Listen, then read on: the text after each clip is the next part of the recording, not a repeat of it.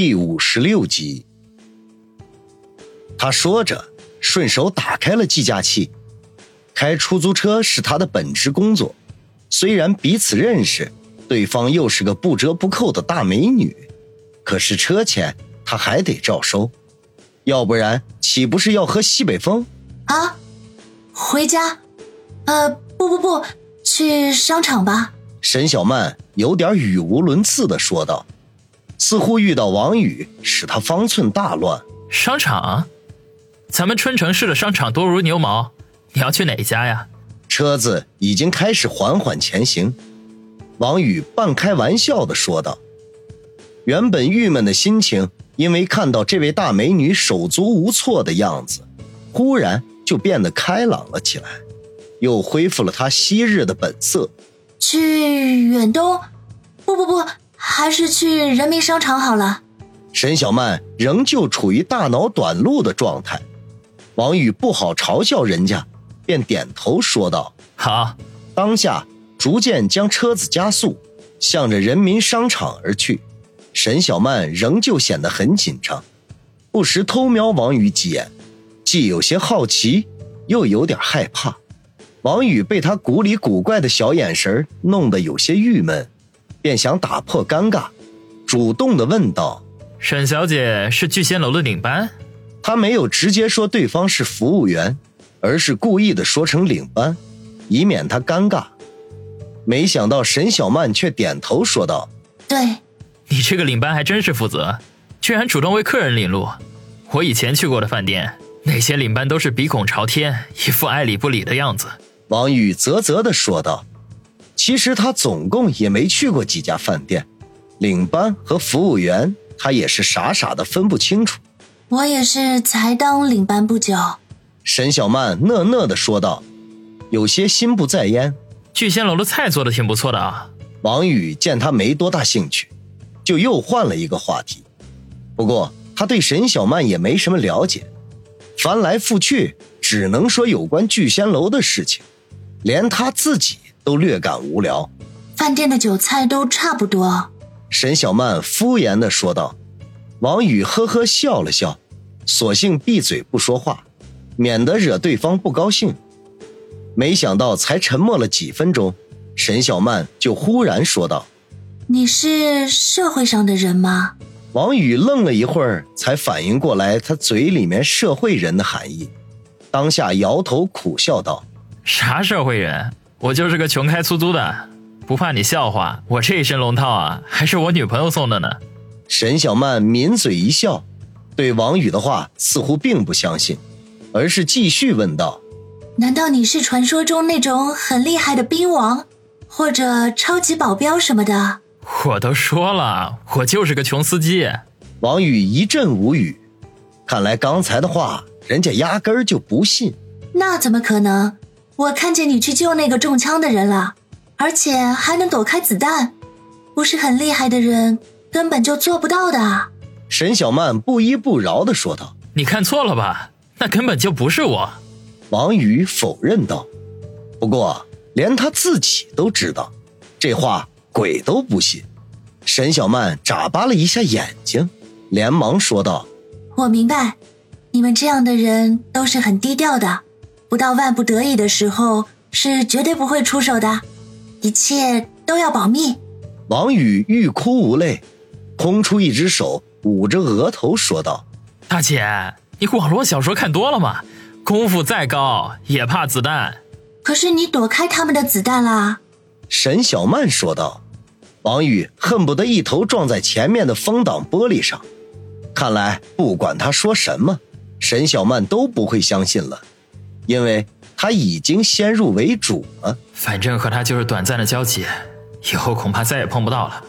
随便他吧。王宇如是的安慰自己。说话间。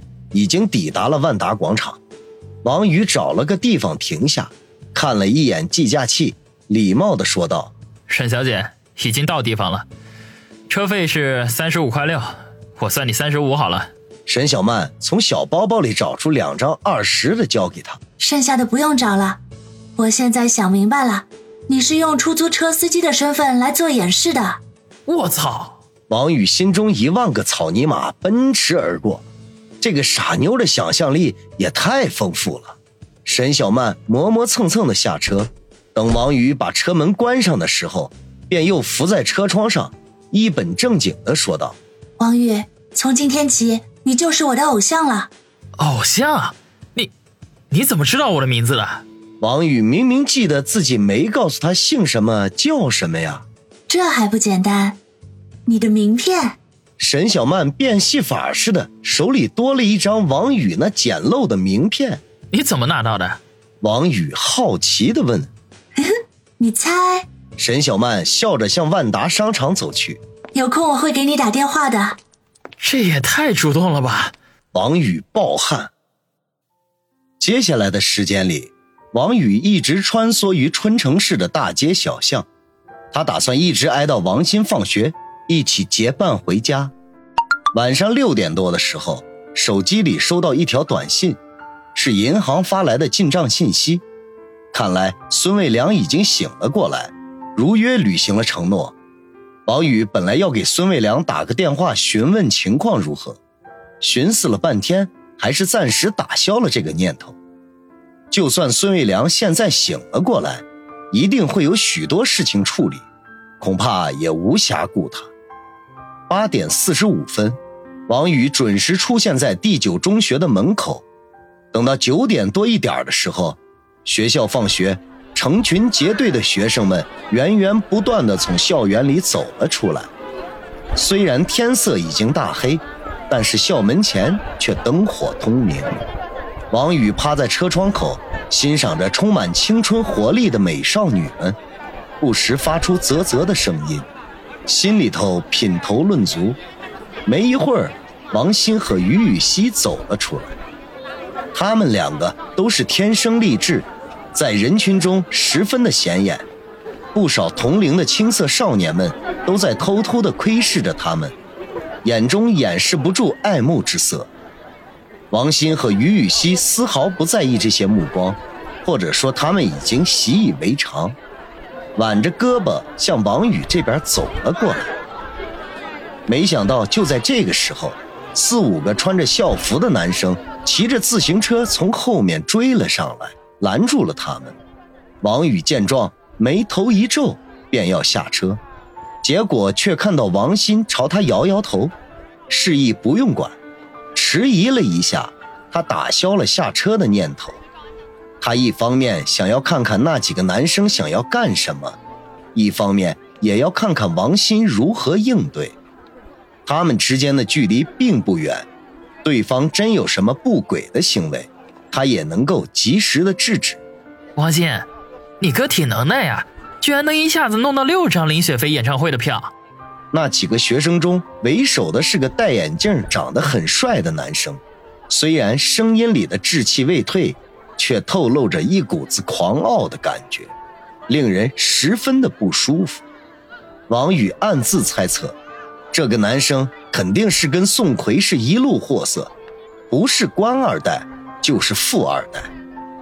王鑫脖子一仰，不屑地看着对方说道。我老哥有没有能耐，跟你没有半毛钱的关系。总之，你打赌输了，男子汉大丈夫就要愿赌服输，履行自己的承诺。眼镜男哈哈的笑着说：“不就是给头发染颜色吗？我李腾早就想这么干了。你只管放心，明天肯定让你满意。”王鑫冷笑着说道：“哈哈，别忘了是染成绿色。”眼镜男脸色一沉，怒气的说道。王鑫，你别得寸进尺！你想让我在全班同学面前丢脸吗？王鑫鼻子里哼了一声，哼，那是你的事儿，谁叫你跟我打赌输了？还有，如果没有别的事儿，我们可走了。李腾脸色很难看，并没有让开路。他身边的几个男生见机说道：“王鑫，腾哥是给你面子，随便染个头发得了。你要是再嘚瑟，小心对你不客气。”王鑫闻言一愣，随即把小小的胸脯一挺，仰着下颌说道：“我看你们怎么对我不客气的！李腾，明天你不把头发染绿了，我就告诉全年组的人，说你李腾是个不讲信用的大骗子，看以后谁还听你的。